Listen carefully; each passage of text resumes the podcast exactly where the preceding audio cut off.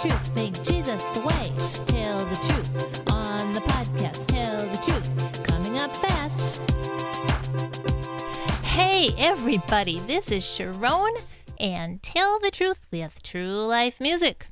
Hmm, I am still dreaming about my future rhubarb crop. And why doesn't Milbank have a rhubarb festival? I think we need to pursue that a little bit. It'd be awesome. Well, as soon as the snow melts and we get lots of sunshine, the rhubarb will start poking up before lots of other things come to life. See, there's a reason South Dakota used to be called the Sunshine State. That was the motto on our state flag as long as I can remember. And it's because, technically speaking, South Dakota had more daylight hours of sunshine than any other state. I guess it's the weather experts that figure these things out. So that explains our amazing surplus rhubarb crop. What else would do it? But then, so as not to cause too much commotion, we gave up our name to a state way down south who thought they had the most sunshine. But can they grow rhubarb? No. So, we graciously accepted the new motto of the Rushmore State just to keep the peace. But that's okay, because we probably get a lot more tourists because of the Rushmore State than we get because of our rhubarb status, you think? But, you know, in my South Dakota heart, we are always the Sunshine State. The Rushmore State became the official motto around 1980. And we have other names too, like the Coyote State, the Kuchen State, or the Potluck State, but those are unofficial names, and we have lots of potlucks, so, you know. I would like to believe that all that sunshine keeps us healthy. And of course, you have to actually go outside to get some sun. Kind of like plants. Most plants need quite a lot of sunshine to grow and produce things like tomatoes and strawberries and rhubarb. The plants absorb the sun and get energy from it to help them grow. If you take the same plants that have been in the sun and some that are mostly in the shade, you can see under a microscope how different they look. This would be a great science project. You can watch and see how the plants absorb the sunshine. It would be kind of like looking at x ray pictures. Did you ever have to go to the doctor and they took a picture of you with an x ray machine? It could be kind of scary. It shows everything. You can see your bones and your ribs and your muscles and joints. And sometimes when you go to the dentist, they have to take a picture of your teeth and everything that's in your mouth. Do you know how long the roots of your teeth are? They go all the way to your jawbone.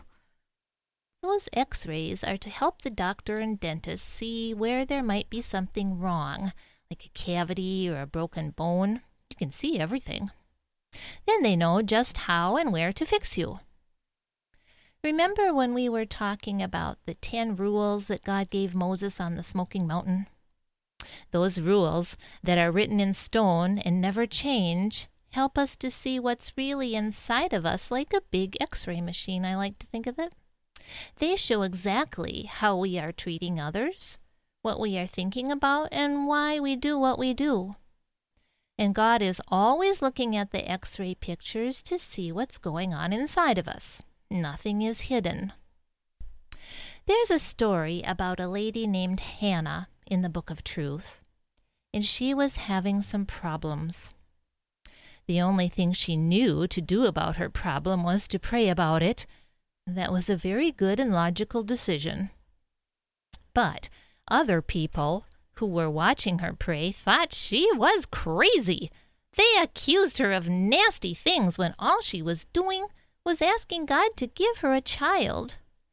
In fact, people teased her so much and made so much fun of her that all she could do was cry and cry, and she was so upset that she lost her appetite and she couldn't even eat. That's pretty bad. She hadn't done anything wrong, she just wanted to have a child. Well, God, who sees all things, heard her cries, and he saw inside her heart to see how sad and miserable she was. She was so miserable that she even told God that he would just give her a son, she would dedicate the boy forever to God's care as long as he lived. That's radical. One day, as Hannah was going to their place of worship, the priest or minister saw her. His name was Eli, and he was in charge of the house of worship, making sure everything ran smoothly. He saw Hannah praying and that she was indeed quite miserable. Well, he told her to cheer up, like all good ministers do, and that God would answer her prayers. Simple as that. That made her so happy that she started to eat again. Well, wouldn't you know it? After a while, she did, in fact, have a baby boy, and she named him Samuel, which means, I asked the Lord for him.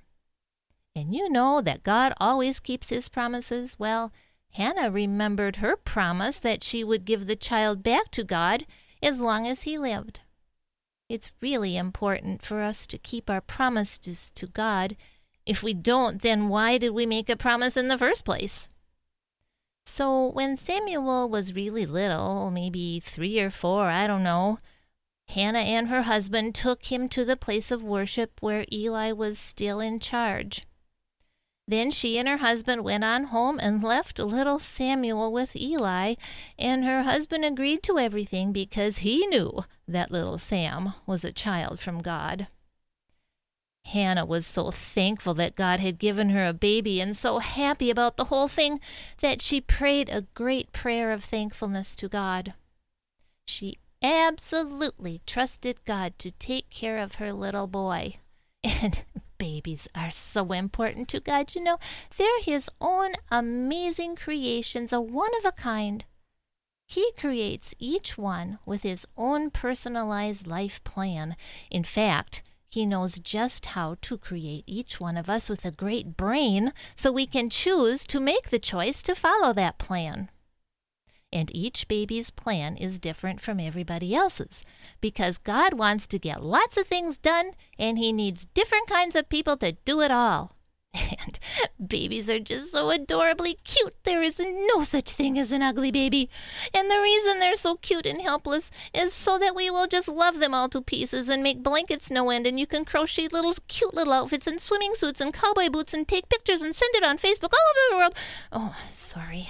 I'd get off on the baby trail. So, anyway, Hannah thanked God for her baby boy. It's really important to thank God for all that we have and not get all proud or whacked out about things. Remember the x ray pictures? God is always looking right into our heart to see what's in there. So, here is Eli with his very little preschooler following him around all day long. Now, Eli is not getting any younger. None of us do.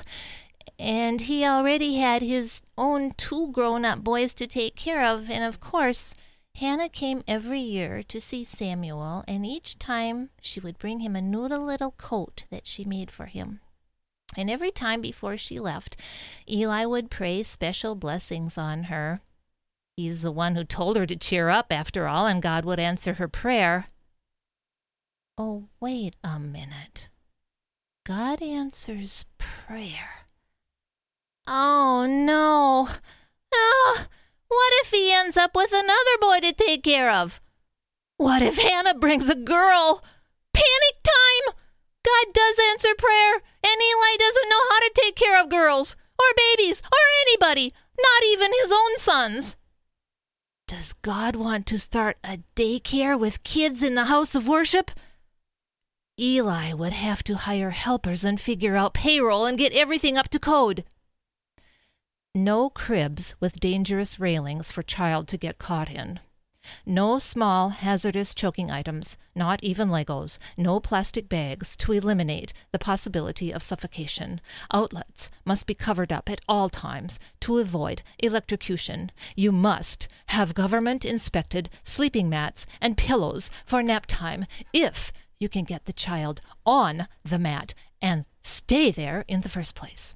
All pajamas, pillows, stuffed animals, blankets, and all clothing must be made of federally approved, non flammable, made in America fabric, free from perfumes, dyes, artificial coloring, artificial flavorings, parabens, wax, synthetic chemicals, and any other poisonous substance. Under no circumstance is any peanut butter allowed on site or anything containing trace amounts of anything remotely related to peanut butter because you might have a child with allergies, and allergies are running rampant, out of control. Any profit you make must be invested in gallons and gallons of hand sanitizer. You must not, under any circumstances, run out, ever.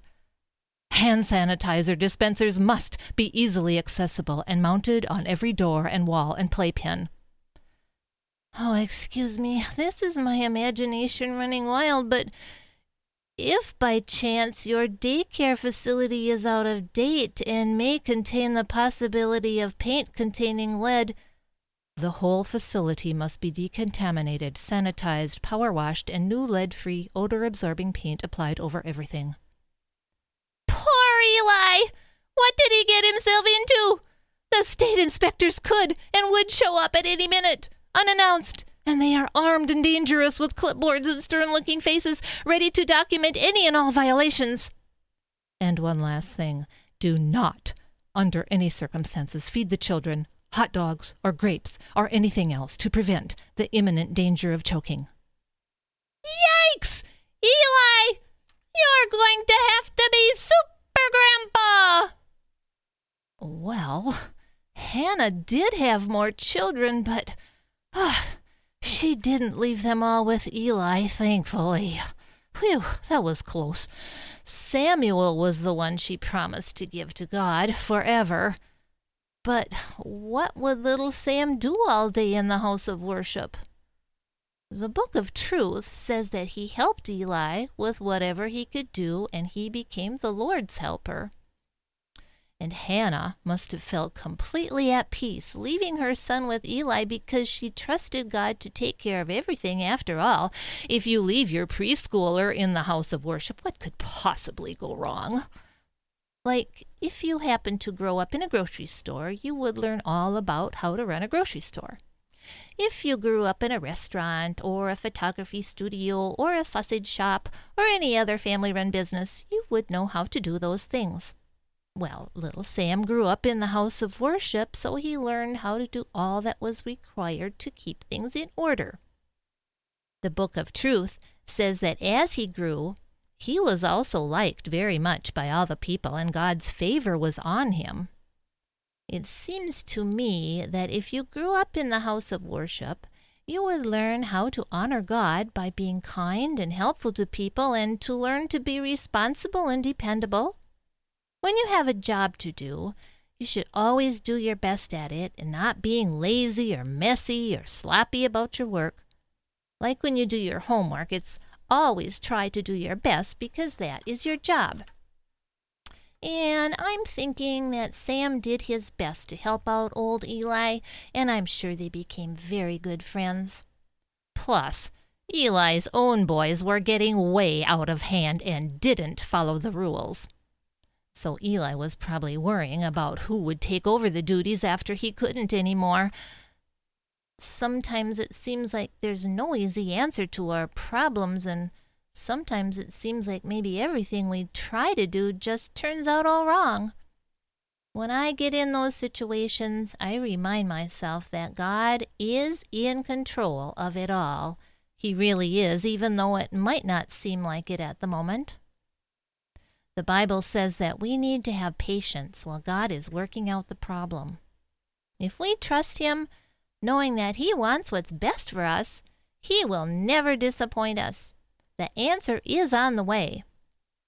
Sometimes in our minds we might get things a little backwards or jumbled up or upside down, but it's important to remember to keep our priorities straight. God is in control and without Him guiding our life, we can really mess up. This is a song I wrote called Let's Get It Straight.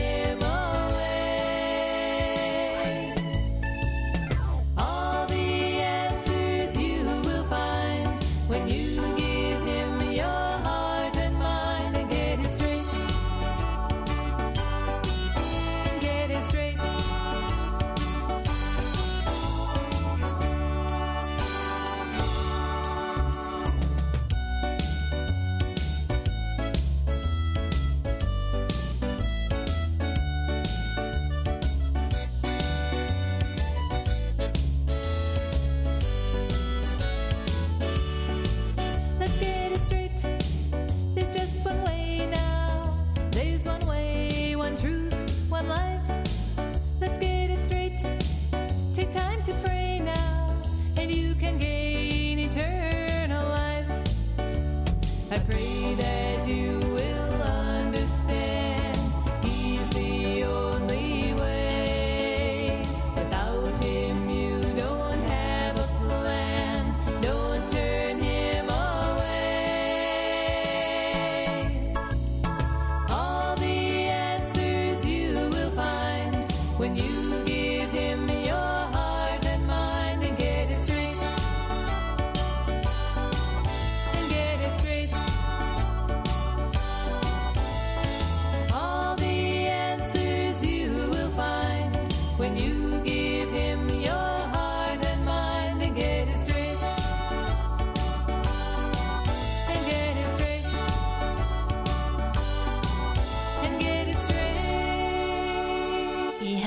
Jesus is the way, the truth, the life. He said so. Sometimes it takes us a while to get it straight, but it's the best way in the long run.